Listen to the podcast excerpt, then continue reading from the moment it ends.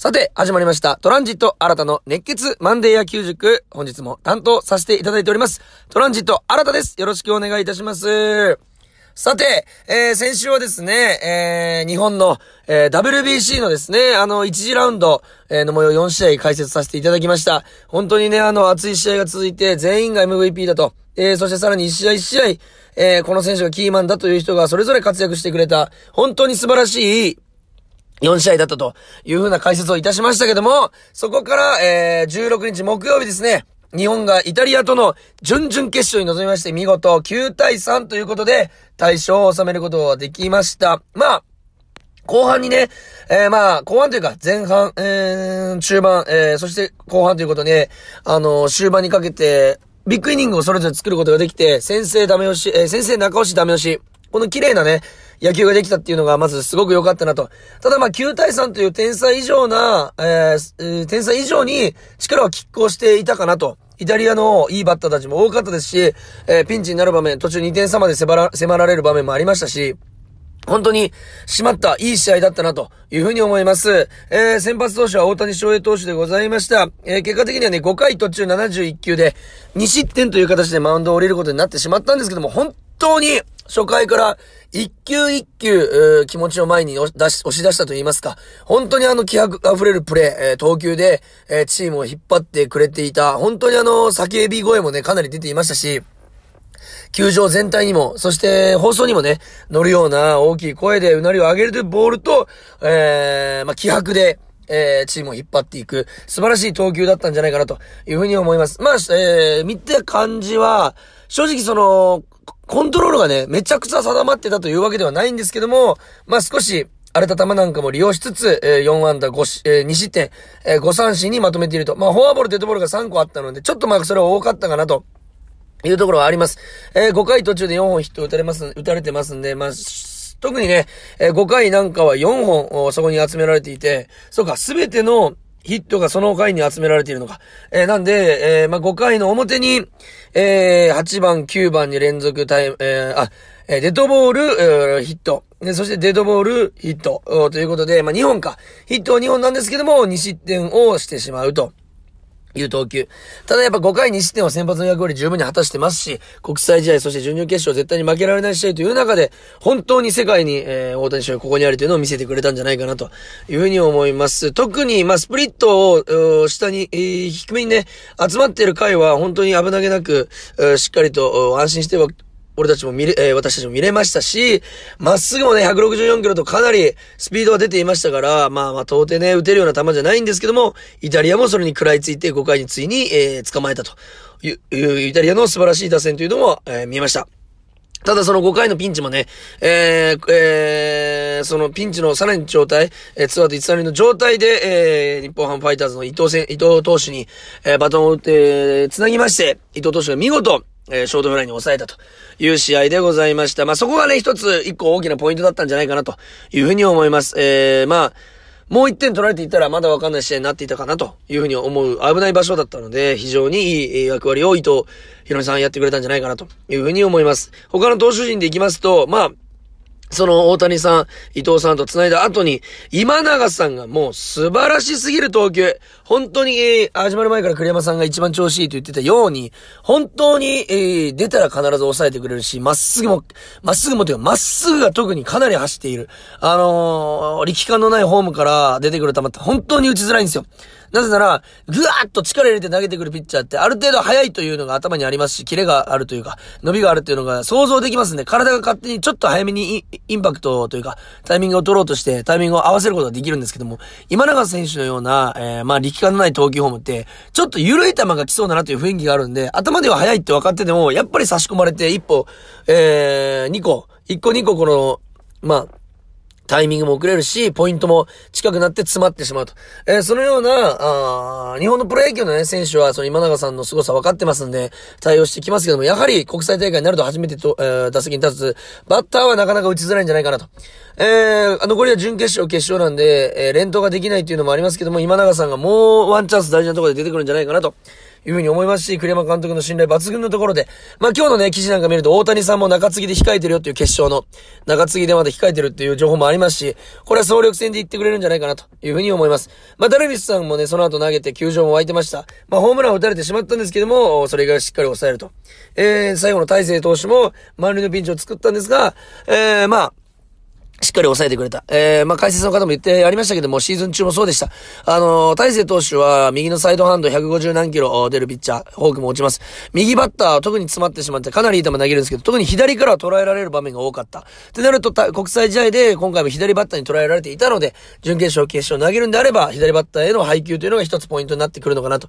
いうふうに思います。やはり外から入ってくるスライダーとかは、えー、まあ合わせやすいですし、ストレートもインから真ん中に入ってくるところらへんで、インのボール、左バッターのインコースのボールからインコースギリギリに入る球は打ちづらいんですけども、インコースから真ん中あたりに入ってきてしまうシュート気味のストレートはかなり捉えられやすいので、それだったら、えー、左バッターの膝元に食い込むスライダーとか、えー、右に落ちる、えー、フォーク、あたりを、まあ、多く使っていった方がいいんじゃないかなと。え、アウトコースに落ちるようなフォーク。これがポイントになってくる。ストレートはちょっと減らしてもいいんじゃないかなというふうに、え、思うような投球でございました。で、バッターの方に目を向けますと、まあ、1回2回とね、チャンスは作っても、あの、ツ相手の左ピッチャーのツーシームにかなりやられた、えー、村上宗隆さんもそうですし、大谷さんも、えー、ツーシームにやられていました。ただ3回に1番バッター、ヌートバーさんから始まるところで、まあ、アウト取られてしまうんですけども、我らがホークス、近藤さん、しっかりとフォアボールを選びまして、で、次3番大谷翔平さんのセーフティーバントですよね。誰もが予想しなかったセーフティーバントをここで、えー、確実に、えー、確実にと言いますか。まあ、相手も大谷シフトを引いてましたんで、三塁ガラ空き。で、ピッチャーも左ピッチャーということで、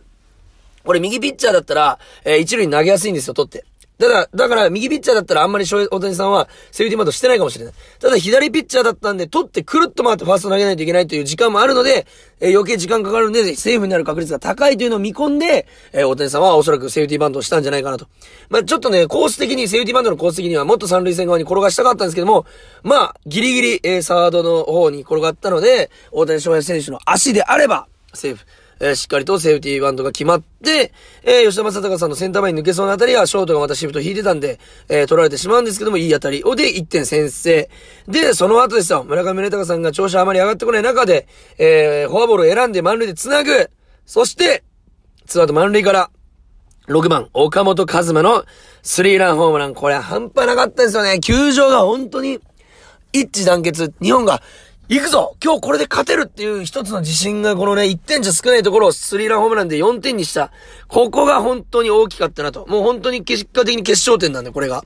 岡本和真さんが、えー、最初レギュラーじゃないかもと言われた中から、這い上がって自分でレギュラーを掴んだこの WBC 代表の中で、えー、ずっといい、いい調子をキープしつつ、えー、ここまで調整してきた、えー、岡本さんの、本当努力が実った、えー、シーンじゃないかなと。最後のね、あの、ヒーローインタビューも最高ですしか言わないという、本当にキャラクターがいい。何を聞かれても最高ですだけしか返さない。で、ファンの方々もそれでかなり喜んでありましたし、まあ、アナウンサーの方もちょっと最高ですを言わせにかかった質問なんかもありました。最後なんか、日本の皆さんに一言、あの、お願いします。意気込みお願いしますって言われて最高です。えー、素晴らしい振りもありましたし、なんかチームがね、どんどん良くなっていってる、えー、ファンも選手も一致団結してるなというのがね、伺える素晴らしい、えー、試合になったんじゃないかなというふうに思います。その後岡本和真さんまた2点タイムリーツーベースも打ってます。ただ今回この1番の、えー、このイタリア戦の収穫は、えー、5番に打順を落とした村上宗隆さんが、2安打して、しかもどっちも逆方向の強い当たりの2塁打。ツーベース。完全に捉えたあたり。まあね、もうちょっとね、本人的には、多分弾道が上がってね、スタンドまで行かせたいんでしょうけども、本当に捉えた打球で本人もかなり喜んでましたし、何よりファンが一番大歓声をね、えー、送っておりました。ファン、そして栗山監督、そしてベンチ、村上宗隆さんが苦労してるの分かっていたからこそ、みんなの気持ちがその打球にも乗ったし、声援にも乗ったんじゃないかなというふうに思います。吉田正尚さんのホームランもありましたし、えー、手をね、骨折しながらも出場を続けている源田選手のタイムリーヒットもありました。本当に全員員が死ぬ気でやってる。だからこそ応援する側も死ぬ気で応援してる。素晴らしいチームジャパンができてるんじゃないかなというふうに思います。えー、その日の夜に皆さんマイアミに出発されまして、えー、まあ、いろんな選手がね、えー、マイアミに着いたこととか、飛行機の様子なんかもね、上げてましたけど、かなりリラックスしている様子で、本当の戦いはここからだというふうにね、えー、本当にここまでもきつかったんですけど、本当の戦いはここからだというふうに皆さん言っておりますんで、やっぱり、えー、それこそ明日の朝から、早朝とは言いませんけど、8時からね、プレイボールもちろん起きて、まあね、えー、仕事の方はね、本当に最初の1イニングだけとか、通勤の時にちょっとだけしか見れない可能性あるんですけども、まあね、皆さんで応援していただきたいなというふうに思います。準決勝、決勝、おまあ、準決勝の相手も決勝の相手も決まりました。まずメキシコ。メキシコに勝った後は決勝が今日、えー、アメリカが見事勝利を収めまして、えー、14対2ということでキューバを下しております。えー、準決勝、もう日本と逆のね、パートでは、アメリカが14対2ということで連戦を制して、ベネズエラにまず7対9、えー、劇的な満塁ホームランを打った、あーターナー選手がなんと、今日の準決勝でも、えー、2ホーマー、えー、ソロとスリーランということでも大活躍。このバッターをどう止めるかどうか、相手の、えー、このね、えー、ナンバーバッターだ、ターナー選手1,2,3,4,5,6,7,8番、あ、9番 !9 番ターナー選手9番なのすごいわ、マジで。このターナー選手を抑えれるかどうか。えー、かなりね、かかってくると思います。えー、日本のピッチャー、あ本当に変化球がいいですんで、やっぱストレート、フォーシームー、系はやっぱり捉えられる確率がね、ホームラン打ってる映像も見ましたけども、埼玉には強そうなので、これを使った緩急とコーナーワーク、持ち前のコーナーワーク、日本の投手の良さを出して、えー、まずはメキシコ、そしてアメリカと、あ勝っていただきたいなというふうに思います。えー、準決勝が火曜日、そして、えー、決勝が、えー、何日だ？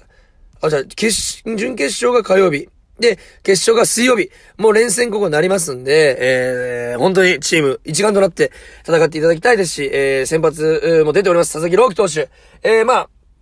ファストボール、えー、速い球が得意なんですけども、やっぱスプリットとかも対応しつつ、えー、抑えていってほしいなと。メキシコもかなり食らいついてくるバッターが多いので、本当に基本的には低めの球でゴロを打たせて取る、三振というよりはゴロを打たせて取る、というイメージがいいのではないかなというふうに思います。まあ、いずれにせよ、もう残り、多くても2試合。えー、となっておりますんで、全力応援で世界一、えー、を取り返してほしい。えー、王さん、原さんがね、えー、成し遂げたあの偉業に、えー、栗山監督も並んでいただきたいですし、もう一回ね、日本が一致団結して盛り上がっていた、いきたいなというふうに思います。えー、オープニングかなり長くなっちゃいましたけども、これが、えー、WBC の、おー、まあ、準々決勝の解説ということで、えー、明日、そして明後日の試合も、えー、かなり楽しみにしたいなというふうに思います。さあ、それではですね、残り、まあ、10分弱ぐらい、えー、皆様からね、またあの、メールいただいておりますんで、そちらに答えていきたいなというふうに思います。それでは、えー、質問コーナーに入りたいと思います。今日もよろしくお願いいたします。プレイボールトランジット新たの熱血マンデー野球塾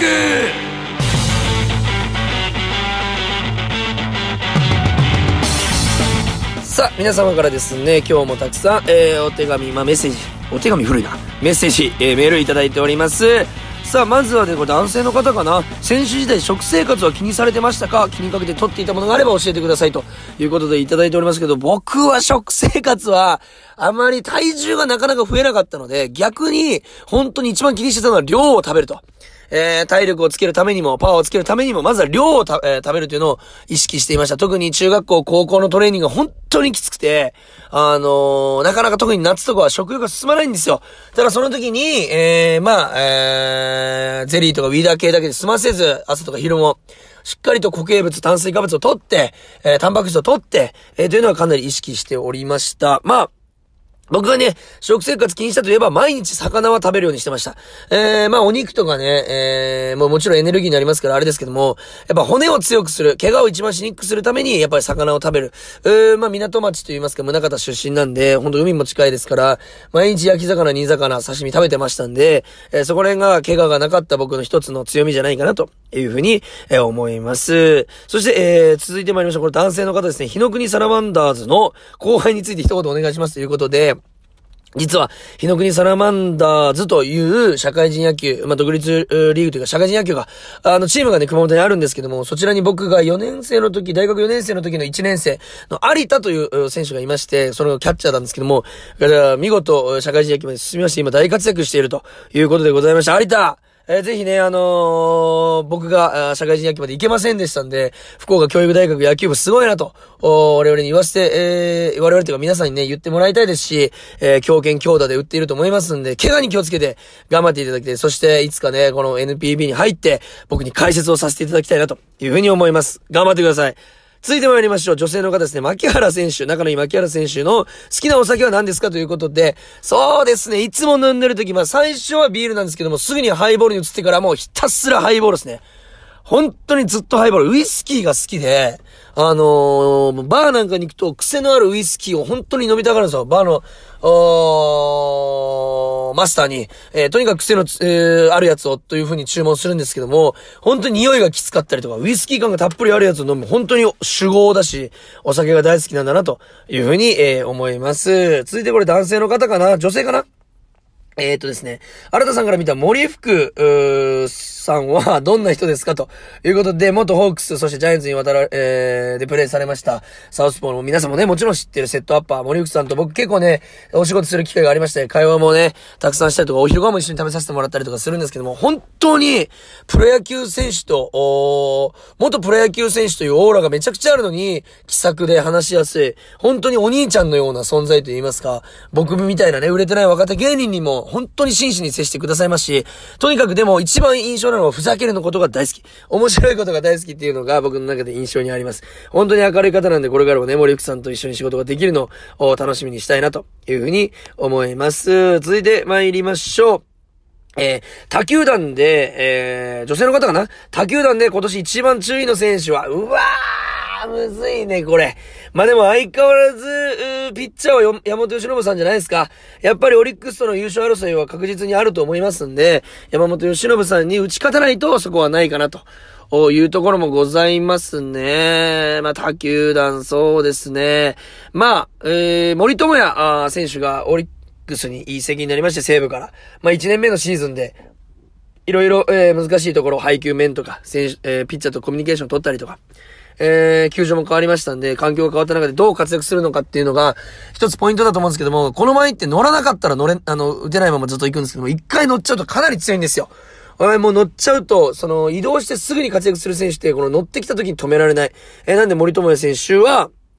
かなり、キーマン、えー、注意の選手じゃないかなというふうに思います。えー、続いて参りましょう。女性の方からです。プロ今もしプロ野球選手になれるとしたら、どこの球団に入りたいですかということで。それはもちろんホークスですよ。それはもうホークスなんですけど、え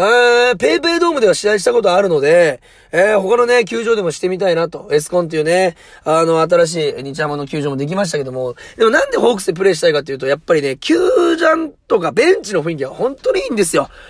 松田さんが気づいた素晴らしいものもありますけども、栗原さんとかね、柳田さんが今必死に、えー、ベンチを盛り上げてチームを一つにしようとしている姿なんとか見てます。オープン戦もね、最近見てますんで、やっぱりチームの雰囲気からしても、ホークスに一番な、えー、入れたら嬉しいかなというふうに、まあ、また夢の夢の夢の夢というかもう現実にはならないことなんで、えー、悲しいですけども、ホークスに入りたいなというふうに思います。え、続いて女性の方ですね。新田さんがもし野球選手になったとしたら、どこのポジションやってみたいですかということで、やっぱりピッチャーでしょ。あのマウンドに立って歓喜の中心にいたいというのはもちろん大きいですし、もう一個はやっぱショートかな。花形、守備の花形といえばショート、セカンドセンターラインのね、セカンドショートセンターでございますんで、まあ守ってみたいな。でもやっぱり、ピッチャーかな。もう身長が10センチ高くて、もう、球速が20キロ速ければっていうね、もう本当に叶わない夢だったんですけども、ピッチャーやってみたいなと思います。続いて女性の方からですね、ベストナインを福岡六大学野球で取れるくらいに実力があったのになぜ野球ではなく芸人の道を目指したのですかということで、だいぶコアな質問ですし、ぐさっとくる、うーなんかど真ん中疲れたような質問で、はっと今したんですけども、これはですね、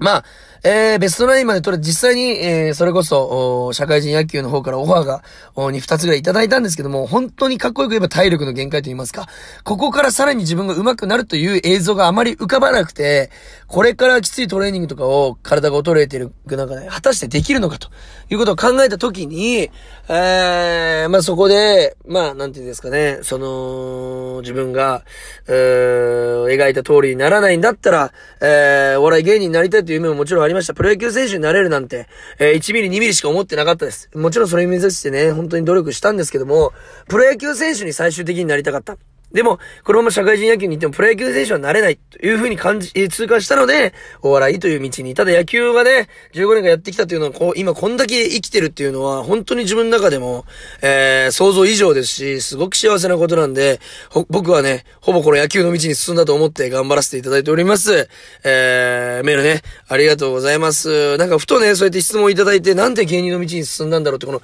改めて考えさせられるのもね、いい機会でございますし、この皆さんからの、えー、確かになぜと、僕もなぜって思いますもん。しかも、小学2年から始めて15年間ベストナインまで取って、社会人野球に行けたのになぜ行かなかったのか。しかも、教員免許を僕持ってるんで、なぜ先生にならなかったのかとね、周りからかなり聞かれることが多いんですけども、やはり、うん、お笑い芸人という道に、えー、プロ野球選手になりたいという気持ちをそのままぶつけられているのは、まあ今幸せかなと、えいうふうに思います。今日もたくさんの質問ありがとうございました。全部はね、紹介しきれてないので、えー、来週以降もこの質問にね、随時答えていきたいなというふうに思います。そしてですね、このチケットプレゼントで当たった皆様からね、たくさんメッセージをいただきまして、あのー嬉しかったです。ありがとうございますとか、無事行ってきましたっていうのをね、SNS とかにも載せて行っていただいておりますんで、ぜひ皆様からのね、メールのおかげで我々も成り立っておりますから、今年もね、もっともっとホークス応援していただきたいですし、まあね、このプレゼントキャンペーンがなくても、えー、ぜひね、メールとかメッセージを送ってくれたら嬉しいなというふうに思います。さあ、えー、メールをね、いつもお待ちしております。メールアドレスは、kor.rkbr.jp、kor.rkbr.jp、すべて小文字でございます。えーよろしくお願いします。皆さんからの質問、疑問、えー、様々な、本当ね、今今日いただいたようなコアな質問でも構わないですし、あのプレイってどうなんですか？とか、WBC のあのプレイって何でこう成り立ってるんですか？とか、あの選手について教えてください。何でも構いません。皆様からのメール、えー、そしてキングレディオ KOR のインスタグラムのね、えー、DM にもいいので、ぜひメッセージをね、メールがね、ちょっとね、難しいというか、えー、お堅いという場合は DM でも構いません。えー、直接僕に、えー、DM でね、質問でも構いません。ぜひよろしくお願いいたします。さあ、明日、明後日、準決勝、決勝、必ず、えー、WBC で日本一になれるように、そしてね、えー、ホークスのオープン戦情報も来週からはね、さらに喋っていけたらなと。もうこの1週間で2回ぐらい行かせてもらいましたんで、えー、栗原選手の調子の良さとか、えー、先発ピッチャーがちょっと点数を取られてるとか、不安要素も期待要素もいっぱいね、え、ありますんで、そちらも喋っていきたいなというふうに思います。何度も言いますけど、まずは WBC 世界一に向けて、え、日本代表精一杯皆さんで応援していきましょう。それでは今日も聴いていただきありがとうございました。ゲームセット